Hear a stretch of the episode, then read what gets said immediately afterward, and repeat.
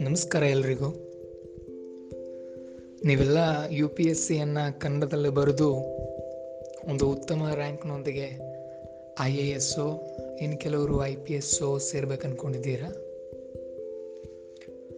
ಸ್ನೇಹಿತರೆ, ಯಾವತ್ತೂ you P S ಸಿಯಲ್ಲಿ ತೊಡಗೋ ಮುಂಚೆ ನಾನು ಕೊಡೋ ಸಲಹೆ ಏನಪ್ಪ ಅಂತ ಅಂದರೆ ನೀವು ನಿಮ್ಮ ಆಪ್ಷನಲನ್ನು ನಿಮ್ಮ ಐಚ್ಛಿಕ ವಿಷಯವನ್ನು ಪರ್ಫೆಕ್ಟ್ ಆಗಿ ಮೊದಲು ಮುಗಿಸ್ಕೊಳ್ಳಿ.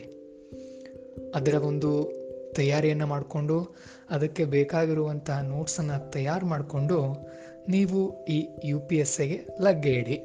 ಇದು ಮೊದಲನೇ ಸ್ಟೆಪ್ ಸರಿ, ಈ ಕನ್ನಡ ಮೀಡಿಯಂನಲ್ಲಿ ಹೇಗೆ ನಾವು ಯು ಪಿ ಎಸ್ ಸಿಯಲ್ಲಿ ಬರಿಬಹುದು ಅನ್ನೋದಕ್ಕೆ ಕೆಲವು ಸಲಹೆಗಳನ್ನು ಬೇಸಿಕ್ ಸಲಹೆಗಳನ್ನ ನಾನು ಕೊಡ್ತೇನೆ. ಮೊದಲನೇದಾಗಿ, ನೀವು ಇವತ್ತು ಯು ಪಿ ಎಸ್ ಸಿಯನ್ನು ಕನ್ನಡದಲ್ಲೇ ಬರಿಬೇಕು ಅಂತ ಅಂದರೂ ಕೂಡ ಅಲ್ಲಿರುವಂತಹ ಕ್ವಶನ್ ಪತ್ರಿಕೆ ಅಂತಂದರೆ ಪ್ರಶ್ನೆ ಪತ್ರಿಕೆ ಇರುವುದು ಇಂಗ್ಲಿಷ್ ಮತ್ತು ಹಿಂದಿಯಲ್ಲಿ ಮಾತ್ರ. ಹೀಗಾಗಿ ನಿಮಗೆ ಒಳ್ಳೆಯ ಇಂಗ್ಲಿಷ್ ನಾಲೆಜ್ ಕೂಡ ಇರಬೇಕಾಗತ್ತೆ. ಒಂದು ವೇಳೆ ನೀವು ಕನ್ನಡದಲ್ಲಿ ಎಲ್ಲ ತಯಾರಿ ಮಾಡ್ಕೊಂಡಿದ್ರು ಕೂಡ ನಿಮಗೆ ಇಂಗ್ಲಿಷ್ ಅಥವಾ ಹಿಂದಿಯಲ್ಲಿ ಜ್ಞಾನ ಇರಲಿಲ್ಲ ಅಂತಂದರೆ ಎಷ್ಟೋ ಬಾರಿ ಪ್ರಶ್ನೆಗಳೇ ಅರ್ಥ ಆಗೋದಿಲ್ಲ. ಹೀಗಾಗಿ ಉತ್ತರ ಗೊತ್ತಿದ್ದರೂ ಕೂಡ ಪ್ರಶ್ನೆ ತಿಳಿಯದೆ ಪ್ರಶ್ನೆಗಳನ್ನು ಹಾಗೆ ಬಿಟ್ಟು ಬರೋ ಪರಿಸ್ಥಿತಿ ನಿಮಗೆ ಉಂಟಾಗುತ್ತೆ. ಹೀಗಾಗಿ ನೀವೇನು ಮಾಡಬೇಕು ಅಂತ ಅಂದರೆ ಮೊದಲನೇದಾಗಿ ಪ್ರತಿದಿನ ಒಂದು ಅರ್ಧ ಗಂಟೆನೋ ಅಥವಾ ಒಂದು ಗಂಟೆನೋ ದಿನಪತ್ರಿಕೆಯನ್ನು ಓದಲಿಕ್ಕೆ ಆರಂಭ ಮಾಡಿ. ದ ಹಿಂದೂ ಆಗಿರ್ಬೋದು, ಇಂಡಿಯನ್ ಎಕ್ಸ್ಪ್ರೆಸ್ ಆಗಿರ್ಬೋದು. ಮೊದಲು ಮೊದಲು ಒಂದು ತಿಂಗಳು, ಎರಡು ತಿಂಗಳು ನಿಮಗೆ ಓದಲಿಕ್ಕೆ ಆಗೋದಿಲ್ಲ. ಆದರೂ ಕೂಡ ಅಲ್ಲಿ ಬರುವಂತಹ ಕೆಲವೊಂದು ಶಬ್ದಗಳನ್ನು ನೀವು ಒಂದು ಸುಮಾರು ಮೂರು ತಿಂಗಳು, ಆರು ತಿಂಗಳು ಓದಿದ್ರಿ ಅಂತ ಅಂದರೆ ಅಲ್ಲಿರುವಂಥ ಒಂದು ಶಬ್ದಗಳು ನಿಮಗೆ ಪರ್ಫೆಕ್ಟ್ ಮನನ ಆಗುತ್ತೆ. ಅವು ಪ್ರಶ್ನೆಗಳಲ್ಲಿ ಬರುವ ಸಾಧ್ಯತೆಗಳು ಜಾಸ್ತಿ ಇರುತ್ತೆ. ಹೀಗಾಗಿ ಅವುಗಳನ್ನ ನೀವು ಪರ್ಫೆಕ್ಟಾಗಿ ಮೊದಲು ಮುಗಿಸ್ಕೊಳ್ಬೇಕು. ದಿನಪತ್ರಿಕೆಯನ್ನು ಓದಬೇಕಾ ಓದಬಾರ್ದ ಅನ್ನೋ ಡೌಟ್ ಬೇರೆ ಕೆಲವು ಜನರಿಗೆ ಇರುತ್ತೆ. ಆದರೆ ನಾನಿಲ್ಲಿ ಹೇಳ್ತಾ ಇರೋದು ನಿಮಗೆ ಇಂಗ್ಲಿಷ್ ಜ್ಞಾನ ಬರಬೇಕು ಅಂತ ಅಂದರೆ ಮೊದಲು ದಿನಪತ್ರಿಕೆ ಓದುವ ಅಭ್ಯಾಸವನ್ನು ಒಂದು ಅರ್ಧ ಗಂಟೆನೋ ಒಂದು ಗಂಟೆನೋ ಓದ್, ಓದ್ತಾ ಇರಿ. ಆಮೇಲೆ ಈ ಬೇಸಿಕ್ ಬುಕ್ಸ್ಗಳಿವೆ ಎಲ್ಲ ಹಿಸ್ಟ್ರಿಗಾಗಿ ಸ್ಪೆಕ್ಟ್ರಮ್ಮು ಪಾಲಿಟಿಗಾಗಿ Laxmikanth ಎಕನಾಮಿಗಾಗಿ Shriram I A S notes ಆಮೇಲೆ ಎಕೋಲಾಜಿಗಾಗಿ ಶಂಕರ್ ಐ ಎ ಎಸ್ ಅವರ ನೋಟ್ಸು ಆರ್ಟ್ಸ್ಗಾಗಿ ನಿತಿನ್ ಸಿಂಗಾಣಿ ಅವ್ರ ಬುಕ್ಕು ಅಥವಾ N C R T books ಜಿಯೋಗ್ರಫಿಗಾಗಿ N C R T books ಇವುಗಳನ್ನು ಎಲ್ಲವನ್ನು ಈ ಎಲ್ಲ ಬೇಸಿಕ್ ಬುಕ್ಸ್ಗಳನ್ನ ಕೊಂಡುಕೊಂಡು ಒಂದು ಬಾರಿ ಚೆನ್ನಾಗಿ ಓದ್ಕೊಳ್ಳಿ.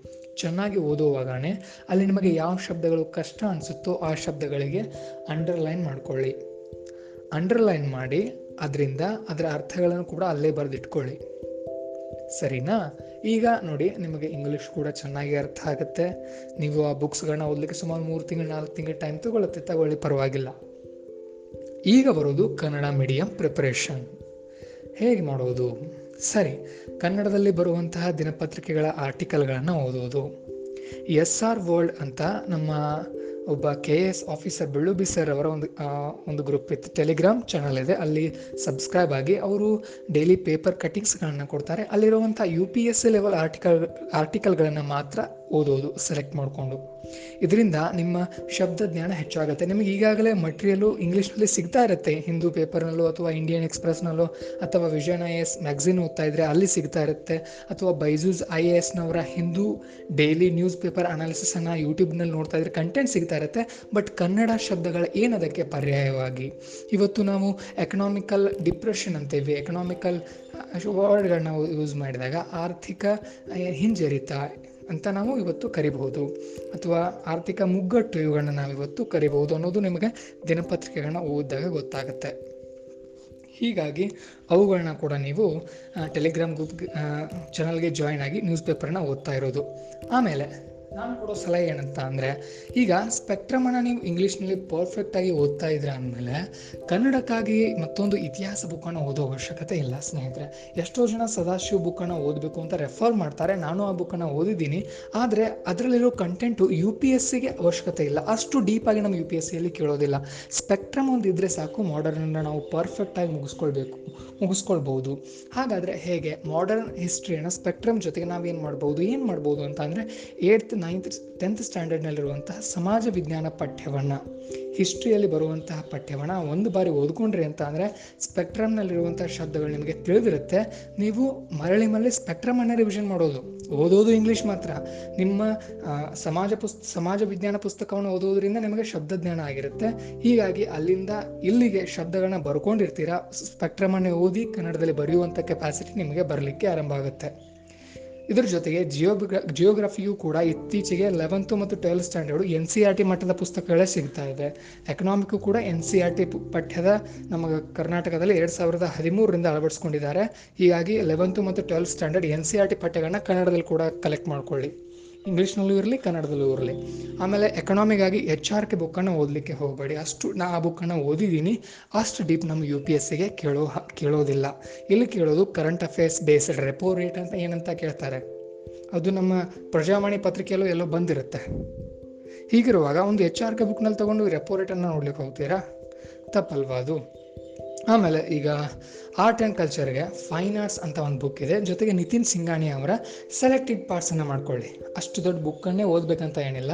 ನೀವು ಅದರಲ್ಲಿ ಬರುವಂಥ ಸೆಲೆಕ್ಟೆಡ್ ಪಾರ್ಟ್ಸ್ಗಳನ್ನು ಓದ್ತಾ ಹೋಗಿ ನಿಮ್ಮ ಕೋಚಿಂಗ್ ಮೆಟೀರಿಯಲ್ ಇತ್ತು ಅಂತಂದರೆ ಸಾಕು. ಸರಿನಾ? ಇನ್ನು ಮುಂದೆ ಎಕನಾಮ್ ಇದು ಯಾವುದು ನಮ್ಮ ಪಾಲಿಟಿ ಪಾಲಿಟಿಗಾಗಿ ಲಕ್ಷ್ಮೀಕಾಂತ್ ಅವ್ರ ಬುಕ್ಕು ಪರ್ಫೆಕ್ಟ್ ಆಗಿದೆ. ಅದ್ರ ಜೊತೆಗೆ ಗಂಗಾಧರ್ ಅವ್ರ ಬುಕ್ಕನ್ನು ತೆಗೆದುಕೊಳ್ಳಿ. ಗಂಗಾಧರ್ ಅವ್ರು ಏನು ಕನ್ನಡದಲ್ಲಿ ಬರೆದಿದ್ದಾರೆ, ತುಂಬ ಚೆನ್ನಾಗಿರೋ ಬುಕ್ಕು ಆ ಬುಕ್ಕನ್ನು ನೀವು ಲಕ್ಷ್ಮೀಕಾಂತ್ ಜೊತೆ ಓದ್ತಾ ಇರಿ ಬಟ್ ಫೈನಲ್ ರಿವಿಷನ್ಗಾಗಿ ನೀವು ಲಕ್ಷ್ಮೀಕಾಂತನೇ ಇಟ್ಕೊಳ್ಳೋದು. ಎರಡನ್ನೂ ಓದಿ ಕಂಬೈನ್ಡ್ ಆಗಿ. ಬಟ್ ಆ ಲಕ್ಷ್ಮೀಕಾಂತನೇ ಪರ್ಫೆಕ್ಟ್ ಆಗಿ ಇಟ್ಕೊಳ್ಳಿ. ಯಾಕಂತಂದರೆ ಒಂದು ಬುಕ್ಕು ನಿಮ್ಮ ಪರ್ಫೆಕ್ಟಾಗಿ ನಿಮ್ಮ ಜೊತೆ ಇತ್ತು ಅಂತಂದರೆ ನೀವು ಹೇಗೆ ಬರಿಬೋದು ಅನ್ನೋ ಐಡಿಯಾ ನಿಮ್ಮ ಬಳಿ ಇರುತ್ತೆ. ಇನ್ನು ಇಕಾಲಜಿಗಾಗಿ ಎಷ್ಟೋ ಜನ ಕನ್ನಡದಲ್ಲಿ ಭೈರಪ್ಪ ಅವರು ಬರೆದಿರೋ ಬುಕ್ಕು ಮತ್ಯಾವುದೋ ಬುಕ್ಕನ್ನು ಹೇಳ್ತಾ ಇರ್ತಾರೆ. ಅವಶ್ಯಕತೆ ಇಲ್ಲ. ಅವಶ್ಯಕತೆ ಇಲ್ಲವೇ ಇಲ್ಲ. ನೀವು ದಿನಪತ್ರಿಕೆಯಲ್ಲಿ ಬರುವಂತಹ ವರ್ಡ್ಗಳನ್ನ ಓದ್ತಾ ಇದ್ದೀರಿ ಅಂತ, ಅದರ ಜೊತೆಗೆ ನಮ್ಮ ವಿಜ್ಞಾನದ ಪುಸ್ತಕಗಳನ್ನ ತೆಗೆದುಕೊಂಡು ಸ್ವಲ್ಪ ರಿವಿಷನ್ ಮಾಡ್ಕೊಂಡ್ರಿ ಅಂತ ಅಂದರೆ, ನಿಮಗೆ ಎಕಲಾಜಿಗಾಗಿ ಕನ್ನಡ ಪುಸ್ತಕ ಓದೋ ಅವಶ್ಯಕತೆ ಇರೋದಿಲ್ಲ. ಈ ಶಂಕರ್ ಐ ಎಸ್ ಅವ್ರ ಬುಕ್ಕನ್ನೇ ತೆಗೆದುಕೊಳ್ಳಿ. ಅಲ್ಲಿ ಬರುವಂತಹ ವರ್ಡ್ಗಳಿಗೆ ಇಂಗ್ಲೀಷ್ ವರ್ಡ್ಗಳಿಗೆ ಕನ್ನಡ ಶಬ್ದಗಳನ್ನ ಬರ್ಕೊಳ್ಳಿ. ಕನ್ನಡದಲ್ಲೇ ಮನನ ಮಾಡ್ತಾ ಹೋಗಿ. ಏನೂ ಸಮಸ್ಯೆ ಆಗೋದಿಲ್ಲ. ಎಕನಾಮಿಗಾಗಿ ಶ್ರೀರಾಮ್ ಬುಕ್ಕನ್ನು ತೆಗೆದುಕೊಳ್ಳಿ. ಜೊತೆಗೆ ಕೆಲವೊಂದು ಪದಗಳನ್ನು ಇಂಟರ್ನೆಟ್ನಲ್ಲಿ ಸರ್ಚ್ ಮಾಡಿ, ಜೊತೆಗೆ ಎನ್ ಸಿ ಆರ್ ಟಿ ಎಕನಾಮಿ ಬುಕ್ಸನ್ನು ತೆಗೆದುಕೊಂಡಿರ್ತೀರಾ? ಈ ಸರಿನಾ? ಆಯಿತು, ಹಿಸ್ಟ್ರಿ ಆಯಿತು, ಜಿಯೋಗ್ರಫಿ ಆಯಿತು, ಪಾಲಿಟಿ ಆಯಿತು, ಎಕನಾಮಿ ಆಯಿತು, ಎನ್ವಿರಾನ್ಮೆಂಟ್ ಆಯಿತು, ಆರ್ಟ್ ಆ್ಯಂಡ್ ಕಲ್ಚರ್ ಆಯಿತು, ಇವು ಬೇಸಿಕ್ಸು. ಇನ್ನು, ಓದುವಾಗ ಯಾವ ರೀತಿ ಓದಬೇಕು ಅಂತ ನಾನು ಸ್ವಲ್ಪ ಹೇಳ್ತೀನಿ. ಆರಂಭದಲ್ಲಿ ನೀವು ಓದ್ತಾ ಇರ್ತೀರಲ್ಲ ಈಗ ಇಂಗ್ಲೀಷ್ ಕಂಟೆಂಟು, ಸ್ವಲ್ಪ ಸ್ಲೋ ಆಗಿ ಓದೋಕ್ಕೆ ರೂಢಿ ಮಾಡ್ಕೊಳ್ಬೇಕು. ಸ್ಲೋ ಆಗಿ ಓದೋಕೆ ರೂಢಿ ಮಾಡ್ಕೊಳ್ಬೇಕು. ಯಾಕಂತ ಅಂದರೆ ನೀವು ಓದುವಾಗಾನೆ ಒಂದು ವಾಕ್ಯ ಇಂಗ್ಲೀಷ್ನಲ್ಲಿ ಇತ್ತು ಅಂತ ಅಂದರೆ ಅದು ನಿಮ್ಮ ಮನಸ್ಸಿನಲ್ಲಿ ಕನ್ನಡಕ್ಕೆ ಟ್ರಾನ್ಸ್ಲೇಟ್ ಮಾಡೋ ಕೆಪಾಸಿಟಿ ಡೆವಲಪ್ ಮಾಡ್ಕೊಳ್ತಾ ಹೋಗಬೇಕು. ಇದೊಂದು ಮೂರು ತಿಂಗಳಿಗೆ ನೀವು ಸ್ಲೋ ಆಗಿ ಮಾಡ್ತಾ ಹೋದ್ರಿ ಅಂತ ಅಂದರೆ ಮೂರು ತಿಂಗಳ ನಂತರ ಬೇಕ್, ಯಾವುದೇ ಇಂಗ್ಲೀಷ್ ಶಬ್ದ ಬಂದರೂ ಕೂಡ, ಯಾವುದೇ ಇಂಗ್ಲೀಷ್ ವಾಕ್ಯ ಬಂದರೂ ಕೂಡ ಕ್ಷಣಾರ್ಧದಲ್ಲಿ ನೀವು ಅದನ್ನು ಕನ್ನಡಕ್ಕೆ ಟ್ರಾನ್ಸ್ಲೇಟ್ ಮಾಡೋ ಕೆಪಾಸಿಟಿ ಅನುವಾದ ಮಾಡುವ ಒಂದು ಸಾಮರ್ಥ್ಯವನ್ನು ನೀವು ಗಳಿಸ್ಕೊಳ್ತೀರಾ. ಅಷ್ಟು ಬಂತಂದರೆ ಸಾಕು, ನೀವು ಯು ಪಿ ಎಸ್ ಸಿಯಲ್ಲಿ ಕನ್ನಡದಲ್ಲಿ ಮೇನ್ಸನ್ನು ಸುಲಭವಾಗಿ ಪರೀಕ್ಷೆನ ಬರಿಬಹುದು ಜೊತೆಗೆ ಪ್ರತಿದಿನ ಓದುವಾಗ ಈ ಟ್ರಾನ್ಸ್ಲೇಷನ್ ಜೊತೆಗೆ ಯಾವುದೇ ಕನ್ನಡ ಶಬ್ದ ಬಂದರೂ ಕೂಡ ಅದನ್ನು ಇಂಗ್ಲೀಷ್ನಲ್ಲಿ ಏನಂತಾರೆ ಅನ್ನೋದು ಕೂಡ ನಿಮಗೆ ಗೊತ್ತಿರಬೇಕು. ಇದರಿಂದ ಪ್ರಿಲಿಮ್ಸ್ನಲ್ಲೇ ಆಗಲಿ ಮೇನ್ಸ್ನಲ್ಲೇ ಆಗಲಿ ಅರ್ಥ ಮಾಡ್ಕೊಳ್ಳೋ ಕೆಪಾಸಿಟಿ ನಿಮಗೆ ಬರುತ್ತೆ. ಇದು ಓದೋದು, ಇದೊಂದು ಆರು ತಿಂಗಳಾದರೆ. ನೋಡಿ, ನೀವು ಮೊದಲೇ ಆಪ್ಷನ್ ಮುಗಿಸ್ಕೊಂಡಿದ್ದೀರಾ? ಈಗ ಜಿ ಎಸ್ ಪ್ರಿಪ್ರೇಷನ್ ಕೂಡ ಆಯಿತು. ಆಮೇಲೆ ಪ್ರಿಲಿಮ್ಸು ಮೇನ್ಸ್ ತಯಾರಿ ಬಗ್ಗೆ ನಿಮ್ಗೆ ಈಗಾಗಲೇ ಸ್ಟ್ರಾಟಜಿಗಳು ಗೊತ್ತಿರುತ್ತೆ. ಇನ್ನು ಕನ್ನಡದಲ್ಲಿ ಬರೆಯೋ ಪ್ರಾಕ್ಟೀಸ್ ಹೇಗೆ ಮಾಡಬೇಕು? ಸ್ನೇಹಿತರೆ ಮೊದಲು ಈ ಟಾಪರ್ಗಳು ಕೆಲವೊಂದು vision I A S dot dot in ಅಂತ ಒಂದು ವೆಬ್ಸೈಟ್ನಲ್ಲಿ ಅಥವಾ ಮತ್ತೆ ವೆಬ್ಸೈಟ್ ಬೇರೆ ಬೇರೆ ವೆಬ್ಸೈಟ್ಗಳಲ್ಲಿ ಕೆಲವೊಂದು ಟಾಪರ್ಗಳ ಆನ್ಸರ್ ಆನ್ಸರ್ ಸ್ಕ್ರಿಪ್ಟ್ಗಳು ನಿಮಗೆ ಸಿಗುತ್ತೆ. ಅಲ್ಲಿ ನೋಡಿ ಯಾವ ರೀತಿ ಅವರು ಬರೀತಾರೆ. ಇಂಗ್ಲೀಷ್ನಲ್ಲಿ ಯಾವ ರೀತಿ ಅವರು ಬರೆದಿದ್ದಾರೆ. ನೋಡಿ ಕನ್ನಡದಲ್ಲಿ ಬರಿತೀನಿ ಅಥವಾ ಇಂಗ್ಲೀಷ್ನಲ್ಲಿ ಬರೆದ್ರೆ ಜಾಸ್ತಿ ಅಂಕ ಸಿಗುತ್ತೆ, ಹಿಂದಿಯಲ್ಲಿ ಬರೆದ್ರೆ ಜಾಸ್ತಿ ಅಂಕ ಸಿಗುತ್ತೆ, ಕನ್ನಡದಲ್ಲಿ ಬರೆದ್ರೆ ಜಾಸ್ತಿ ಅಂಕ ಸಿಗುತ್ತೆ ಈಗೇನೂ ಇಲ್ಲ. ನಿಮ್ಮ ಕಂಟೆಂಟ್ ಏನಿದೆ, ಪ್ರಶ್ನೆ ಏನು ಕೇಳಿದ್ದಾರೆ, ಏನು ಬರೆದಿದ್ದೀರಾ? ನೋಡಿ U P S C preparation ಅಂತ ಅಂದರೆ ಲಕ್ಷಾಂತರ ಜನ ವಿದ್ಯಾರ್ಥಿಗಳು ಸಾವಿರಾರು ಪುಸ್ತಕಗಳನ್ನು ಓದಿ ಬರೀತಾರೆ. ಹೀಗಿರುವಾಗ ಎಲ್ರಿಗೂ ಎಲ್ಲ ಜ್ಞಾನ ಇದ್ದೇ ಇರುತ್ತೆ. ಬಟ್ ನೀವು ಅವ್ರಿಗಿಂತ ಹೇಗೆ ಡಿಫ್ರೆಂಟ್ ಆಗಿ ಬರೀತೀರಾ ಅನ್ನೋದು ಇಲ್ಲಿ ಮ್ಯಾಟ್ರ್ ಆಗುತ್ತೆ. ಅದ್ರ ಜೊತೆಗೆ ಏನು ಕೇಳಿದ್ದಾರೆ ಏನು ಬರಿಬೇಕು, ಅದು ಇಂಪಾರ್ಟೆಂಟ್ ಅವ್ರು ಕೇಳಿರೋದೊಂದು, ನೀವು ಹೇಳ್ತಾ ಹೋಗೋದೊಂದು, ಇಲ್ಲಿ ನಿಮ್ಮ ನಿಮ್ಮ ನಿಮ್ಮ ನಿಮ್ಗೆ ಏನು ಗೊತ್ತಿದೆ ಅದು ಬೇಕಾಗಿಲ್ಲ ಅವರಿಗೆ. ಅವರು, ಅವ್ರೇನು ಕೇಳಿದಾರಲ್ಲ, ಅದು ಬೇಕಾಗಿದೆ ಅವರಿಗೆ. ಸರಿನಾ? ಹೀಗಾಗಿ ಈ ರೀತಿ ಉತ್ತರ ಬರವಣಿಗೆನ ನೀವು ಪ್ರಾಕ್ಟೀಸ್ ಮಾಡಬೇಕಾಗತ್ತೆ. ಮೊದಲ ದಿನ ಒಂದು ಉತ್ತರ ಬರಲಿಕ್ಕೆ ಪ್ರಯತ್ನ ಪಡಿ. ಎರಡನೇ ದಿನ ಮತ್ತೊಂದು. ಹೀಗೆ ಕೆಲವೊಂದು ಯೂಟ್ಯೂಬ್ನಲ್ಲಿ ಟಾಪರ್ಗಳು ಹೇಳಿದ್ದಾರೆ ಯಾವ ರೀತಿ ಉತ್ತರಗಳನ್ನ ಬರಿಬೇಕು ಅಂತ. Ashima Mittal two thousand seventeenth batch ಅನ್ನೋರು ಯೂಟ್ಯೂಬ್ನಲ್ಲಿ ತುಂಬ ಅಂದರೆ ತುಂಬ ಚೆನ್ನಾಗಿ ಹೇಗೆ ಆನ್ಸರ್ ರೈಟಿಂಗನ್ನು ಮಾಡಬೇಕು ಅನ್ನೋದನ್ನು ಹೇಳಿದ್ದಾರೆ. ದಯವಿಟ್ಟು ಅದನ್ನು ಒಂದು ಬಾರಿ ನೋಡಿ. ಎಸ್ ಎನ್ನು ಕೂಡ ಹೇಗೆ ಬರೀಬೇಕು ಅನ್ನೋದನ್ನು ಅವರು ಹೇಳಿದ್ದಾರೆ. ದಯವಿಟ್ಟು ಅದನ್ನೂ ನೋಡಿ. ನೀವು ಆರ್ಟಿಕಲ್ಗಳನ್ನ ಓದ್ತಾ ಇದ್ದೀರಿ ಅಂತ ಅಂದರೆ ಯಾವ ರೀತಿ ಎಸ್ ಎ ಬರೀಬೇಕು ಅನ್ನೋದು ಗೊತ್ತಾಗುತ್ತೆ. ಸರಿನಾ? ಇಷ್ಟು ಮಾಡ್ತಾ ಹೋಗಿ. ಆನ್ಸರ್ ರೈಟಿಂಗು ಒಂದು ತಿಂಗಳು, ಎರಡು ತಿಂಗಳು, ಮೂರು ತಿಂಗಳು ಪ್ರಾಕ್ಟೀಸ್ ಮಾಡ್ಕೊಳ್ಳಿ. ಇದ್ರ ಮೂಲಕ ನಿಮಗೊಂದು ಹಿಡಿತ ಸಿಗುತ್ತೆ.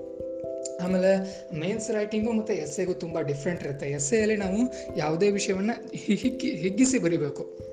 ಇನ್ನು ಆನ್ಸರ್ ರೈಟಿಂಗ್ನಲ್ಲಿ ಈ G S one G S one G S two G S three ಇರ್ತಲ್ಲ, ಇಲ್ಲಿ ಸ್ವಲ್ಪ ಟು ದ ಪಾಯಿಂಟ್ ಬರಿ, ಬರಿಬೇಕು ಅನ್ನೋದನ್ನು ನಾವು ನೆನಪಿಟ್ಕೊಳ್ಬೇಕು. ಸರಿನಾ?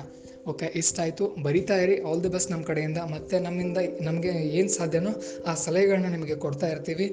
ಆಲ್ ದಿ ಬೆಸ್ಟ್ ಮೊದಲು ಮೊದಲನೇದಾಗಿ ಜನ ಹೇಳ್ತಾರೆ, ಹಾಗೆ, ಹೀಗೆ, ಅದು, ಇದು, ನಾನು ಮೂರು ವರ್ಷದಿಂದ ಮೇನ್ಸ್ ಬರಿತಾ ಇದ್ದೀನಿ. ನಂದು ಸಿ ಸ್ಯಾಟ್ ಫೇಲ್ ಆಯಿತು. ಎಲ್ಲ ನಂಬಲಿಕ್ಕೆ ಹೋಗಬೇಡಿ. ವರ್ಕ್ ಮಾಡ್ತಾ ಇರಿ ಪ್ರತಿದಿನ.